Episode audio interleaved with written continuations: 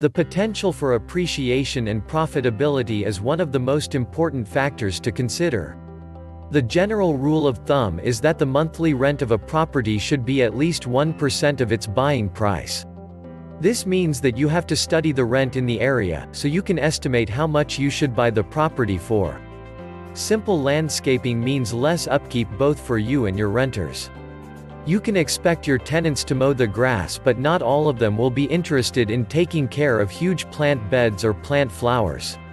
It is best to just find property that has low maintenance landscaping.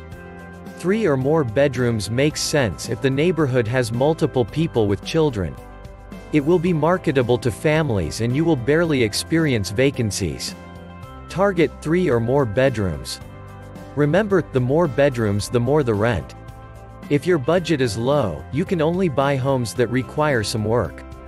Most of the homes you find will have out-of-style bathrooms, outdated kitchens, and other things that may need modern upgrades, and this is not that bad. You do not have to put a new bathroom or kitchen, unless it is really necessary.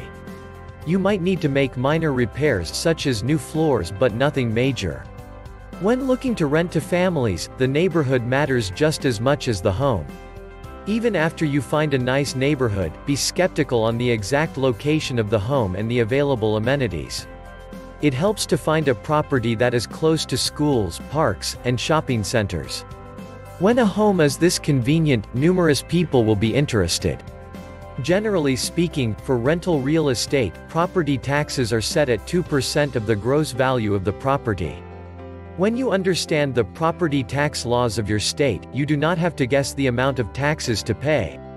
However, check the gross assessed value of the property before buying.